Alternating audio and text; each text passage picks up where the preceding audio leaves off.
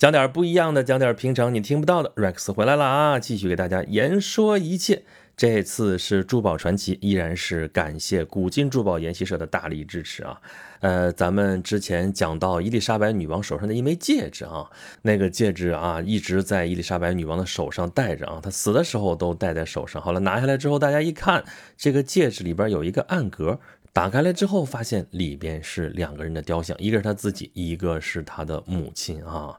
呃，伊丽莎白女王，咱说的是伊丽莎白一世女王啊，终生未婚。然后通过这个戒指，我们可以窥探到一点点她内心的情感世界吧，啊，也是让人唏嘘不已。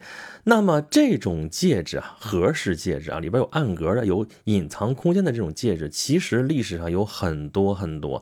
而且这种戒指啊，它装什么东西都有，有的是装这种雕像吧，有装香膏的，有装头发的，有装宗教遗物的啊，有隐。藏真言的啊，还有什么哀悼纪念啊，还有什么，反正能装的东西很多。那么自然还能装另外一种东西，就是毒药啊，毒药戒指啊。这名字听上去那么惊悚，但是历史上是真真切切存在着的。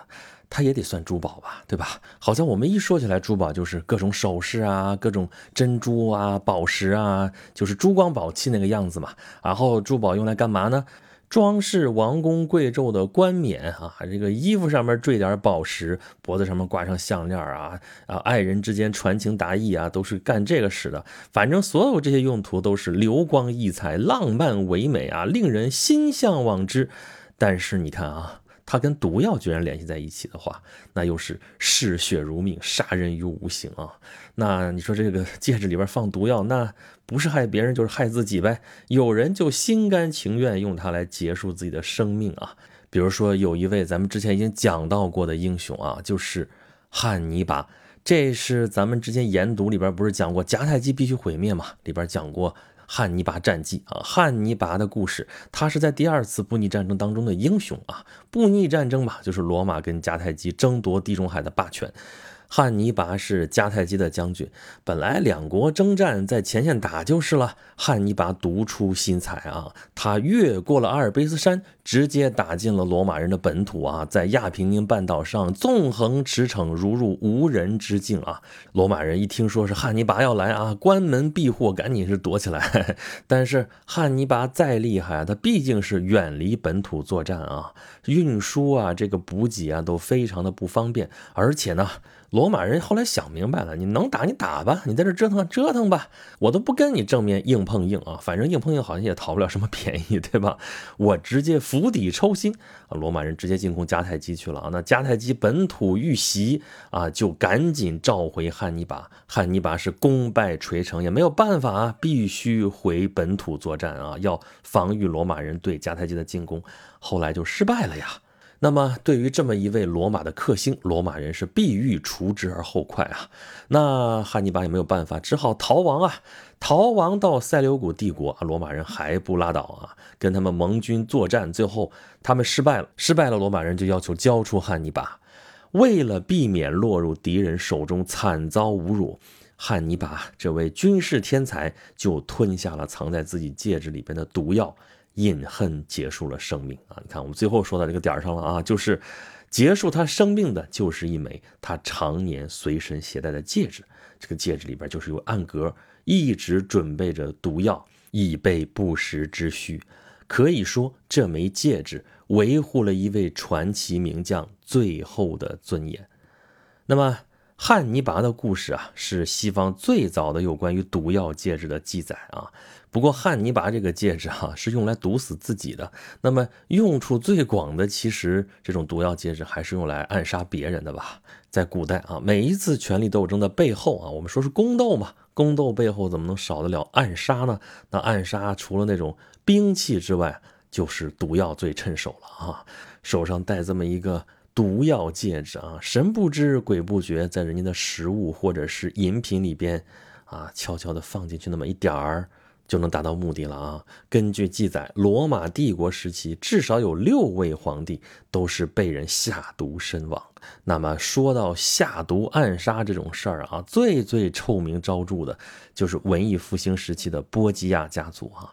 波吉亚家族啊，我这么说的话，大家好像没什么概念啊。文艺复兴时期，可能大家最熟悉的家族应该是美第奇家族，对不对？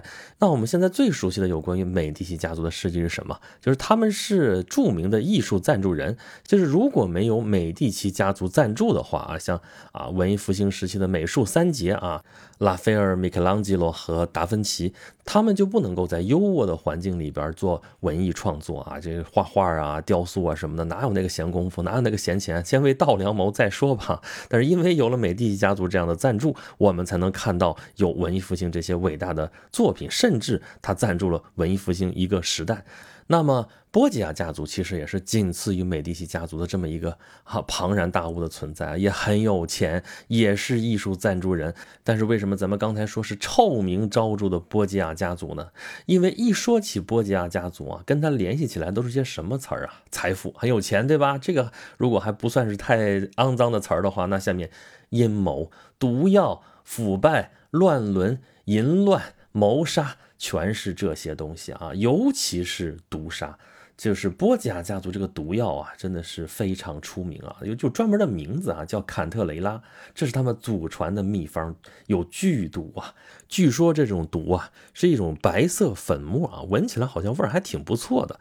怎么制的呢？不知道啊，什么成分也不知道。但是有传说啊，据说是要把一只猪。倒吊着给宰了之后，把他那个肝脏给磨碎了，然后里边加进砒霜啊，砒霜就是三氧化二砷嘛，对吧？然后把这种混合的东西风干，做成液体，最后再精制成粉末状的东西啊，这就是坎特雷拉。啊，那波吉亚家族里边使着毒的人都是谁呢？其实我们说起来，波吉亚家族里边最著名的就是三位成员啊，一位是亚历山大六世。哎，你说这不是一般这么叫都是国王啊，都是君主的名字才这么叫吗？对，他不是一般的国王，不是一般的君主啊，他是一位教皇啊，教皇亚历山大六世啊。如果大家还有印象的话，我们之前讲过大航海时代啊，里边有过一个西班牙跟葡萄牙划分殖民地的一个条约。叫做托尔德西利亚斯条约，这个条约的内容就是西班牙跟葡萄牙在地图上画了一条线，就把地球给瓜分了啊，一家一半那么主持这个条约签订的呢，就是亚历山大六世这位教皇。这位教皇就是波吉亚家族的成员，波吉亚家族就比较牛啊，他们家族那个盾徽那个纹饰啊，就是古代欧洲就每个家族都有一个那个徽标嘛，都是盾牌上面一个什么什么东西啊，他这个就是盾牌上面一头牛啊，所以我们是不是可以叫他牛顿家族是吧？反正波吉亚家族出过两位教皇啊，有人说是三位啊，其实第三位不是姓波吉亚的，当然跟他有血缘关系啊，反正是这个家族出了好几位教皇，那么有一位就是这位亚历山大六世啊，那么咱们要。说的另外一个成员呢，就是这位亚历山大六世的儿子。哎，你不说教皇吗？教皇神职人员啊，他应该终生没有婚配的话，怎么会有儿子？怎么会有后边还说还有女儿呢？那这不就是说中世纪啊，文艺复兴时期教会腐败吗？腐败的代表就是这位亚历山大六世，还有波吉亚家族啊。这教皇岂止是有一个儿子，有五个私生子啊，有无数的情妇。你可以想见当时这个教廷的风气有多么的腐败了啊。那么他这个儿子也很著名啊，名字叫做切萨雷，也有地方翻译成西泽尔。你说这差老远的嘛？其实啊，他这个名字就是凯撒啊，他就是小凯撒。如果你看过马基亚维利写的《君主论》的话啊，里边他提到的案例就是小凯撒，那个小凯撒说的就是他。你想想，让马基亚维利以他为蓝本来写那么一本这么著名的书，那这个人你说是不是够厉害了啊？那么第三个人就是卢克雷奇亚，是这位小凯撒的妹妹啊。就这三位，教皇亚历山大六世和他的一对儿女小凯撒和卢克雷西亚，这就是。波吉亚家族的梦幻造毒三人组啊，梦幻天团！我的天哪，居然是因为这个东西出名啊！你想，他们家有祖传的毒药，咱们刚才已经说了啊，叫坎特雷拉。然后呢，这个小凯撒有一个外号啊，就叫毒药公爵。还有啊，这位卢克雷奇啊，也不是省油的灯啊，就传说他有一枚毒药戒指啊，这个戒面可以划开，里面就放着毒药。他经常用这个毒药戒指给他的暗杀目标那个饮料里边下毒。那下毒的场所呢，就是经常他们就是教皇嘛，借着教会的名义举办各种各样荒淫无度的晚宴啊。那晚宴特别著名，还有著名的那个名画啊，什么比方说栗子宴会什么的。参加宴会的有当时最高级别的神职人员，还有一些官员，还有罗马城里边最好的五十位妓女。你就可以想象一下这个宴会是什么场面了啊！那就在这样荒淫无度的这种宴会当中，你想想，有那么一位雍容华贵的这么一位大美女啊，红颜祸水啊，到处去拿她这个毒药戒指给人下毒啊，这种反差，这种诡异的氛围，我的天呐，大家可以去想象了啊，这非常有戏剧性，非常有传奇色彩了吧？而他们下毒的对象呢？啊，包括那些教皇碍眼的敌人，包括他哥哥的敌人，包括卢克雷西亚的某位丈夫啊，她一共嫁了三次啊，她的丈夫经常就是这个政治联姻啊，因为利益结合在一起，然后再因为利益就把她甩掉，没有利用价值了嘛，就。甩掉，要么就不得好死，要么就解除婚约，反正是波吉亚家族是不会吃亏的。那你看这三人梦幻组合啊，老谋深算的父亲，美艳绝伦的女儿，还有英俊残忍的哥哥，这三个人，这传说当中，你看啊，有乱伦，有毒杀，有权谋，各种各样离奇的剧情，这非常适合改编成电影电视剧，哈哈。事实上。前一段时间就有一个美剧啊，叫《波吉亚家族》啊，同样的题材还出了一版法剧啊，也是波吉亚家族，大家有空有时间可以去找来看一看啊。那么波吉亚家族下毒的案例有很多，咱们捡一个来说一说吧啊。比如说有一回啊，奥斯曼土耳其帝国苏丹的弟弟啊，跑到了罗马教廷啊，就寻求庇护啊，在亚历山大六世这个地方，法国国王听说这件事情了啊，就向教皇提出用钱来交换苏丹这个弟弟。为什么呢？因为他想攻打君士坦丁堡。这儿说是君士坦丁堡啊，其实那个时候应该已经改名叫伊斯坦布尔了啊。因为公元一四五三年的时候啊，君士坦丁堡陷落了啊，就是被奥斯曼土耳其帝国给攻陷了啊，改名为伊斯坦布尔，成为了奥斯曼土耳其帝国的首都。那么。西方的这个基督教世界一直想着要把这个君士坦丁堡给重新拿回来，那么欧洲这些强大君主国的君主都想出这个头，法国国王就想干这件事情，他想把这个苏丹的弟弟弄过来之后干嘛呢？他想要君士坦丁堡的防卫布置图啊，因为苏丹这个弟弟可能会比较清楚啊。那对于教皇来说，这个事情比较麻烦啊，两边他都不好得罪嘛。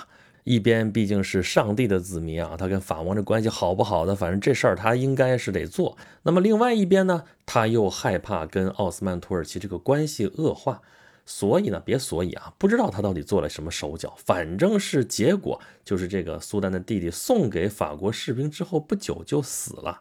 那这里边就有想象的空间了啊，很多人就相信是教皇在这个苏丹弟弟出发之前给他喝了慢性毒药。那么交给法国士兵之后不久就一命归西了，所以这样的话呢，他又没有得罪法国国王，人我交给你了呀，也没有得罪奥斯曼土耳其帝国，对吧？反正是人过去就死了，也没有泄露什么秘密嘛，所以你就知道了啊，这个毒药是怎么用的啊？反正是那段时间有好多神职人员啊，或者枢机主教啊。或者下狱，或者在家长期卧病，慢慢的就死了。医生去诊断，全都是自然死亡。但是从当时波吉亚家族的权势来看，而且你再看这些人死了都是他们的政敌，就不禁让人对这种结果保持一个怀疑的态度了啊啊！不过这家人都是使毒的行家，最后也是死在了自己所调的毒药里边了啊！一五零三年。亚历山大六世跟他这个儿子小凯撒去一个枢机主教那儿去做客啊，两个人因为天气太热了啊，向他的那个仆人要水喝，但是他的随从却误把他们带来的毒药倒到水杯里边去了啊，这两个人就喝了自己的毒药了。两周之后，教皇亚历山大六世在痛苦当中死去了啊。据说他死的时候啊，这个尸体肿胀的不成人形啊，连那个殡葬人员的碰都不敢碰啊。最后只好拿个绳子绑住那个脚，一路就拖到墓地里边下葬了。这叫不得好死啊！那他的儿子小凯撒呢，也中毒了啊，也是差点就死掉了啊。最后是靠着一个土方啊，就是划开一头骡子的肚子啊，人钻到里边去啊，把身体浸在这个骡子炽热的鲜血跟那个内脏里边啊，这才躲过一劫。但是呢，他原来是非常英俊潇洒的一个人啊。经过这回事以后，哎，头发眉毛全掉了啊，面容丑陋，这就毁容了啊，简直就是个厉鬼。后来呢，权力斗争嘛，他父亲这死了，他的靠山就没了呀。他好不容易活动活动，让一个能够支持他继续他的权势的教皇上位了。但是很可惜啊，这个教皇没多久就又死了。后来上来的这个教皇呢，是他父亲的死对头啊，叫儒略二世，或者叫朱利叶斯，或者说叫尤利乌斯。二世就是那个凯撒的名字尤利乌斯嘛，那小凯撒就战死了嘛，从此一蹶不振，后来在战场上战死了，这就是小凯撒的命运啊。不过他这一死呢，这个意大利统一的进程也往后错后了几百年。这就是波吉亚家族的故事啊！大家如果感兴趣的话啊，可以去看一看刚才说的美剧啊、法剧啊，对，还有大仲马的小说啊。波吉亚家族非常的传奇啊，就简直就是一个黑道家族的故事嘛，对吧？但是啊，故事归故事啊，咱们刚才说，你看咱们说了好多，据说、据说、据说，就是有这么一种说法而已啊。很多这些事情都是谣言，虽然这些谣言深入人心啊，但是没有什么实质性的历史根。根据啊，而且很多谣言实际上是出自他的政治对手，主要就是刚才咱们说的那个后来上位的儒略二世那个教皇，所以很多这些事儿啊，你就是听一听，知道有这么回事儿就行了啊。但是传言归传言啊。十五世纪末到十六世纪的欧洲啊，的确有好多的欧洲的君王或者是继承人离奇去世，导致他们原本家族后继无人，王位旁落到外姓人手里边去了啊。这中间或多或少都有毒杀的影子啊，真的是阴谋论。你说你不信吧？还真有这样的事儿。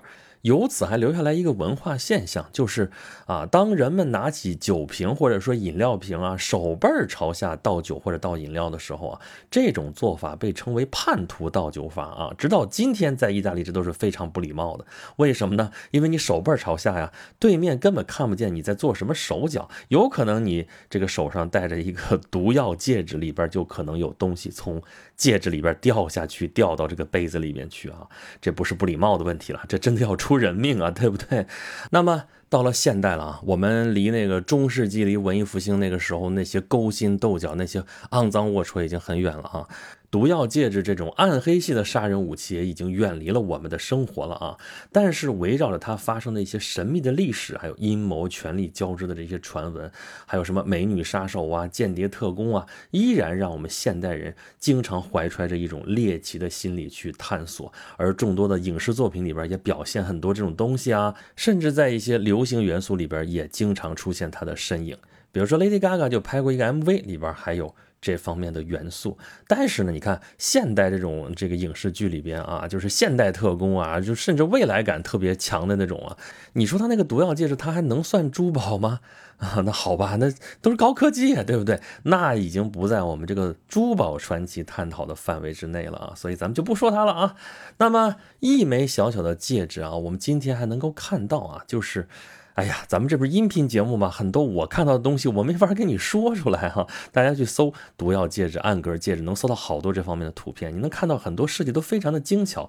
这些戒指背后应该都发生过一些神奇的事情啊，非常富有传奇色彩，甚至曾经掀起过惊涛骇浪。但是如今你看到它，也只是静静的一张图片啊。如果你看到实物，去博物馆有幸看到的话，也就是那一个东西摆在那里，它可能只是史书上的一笔，一个名字。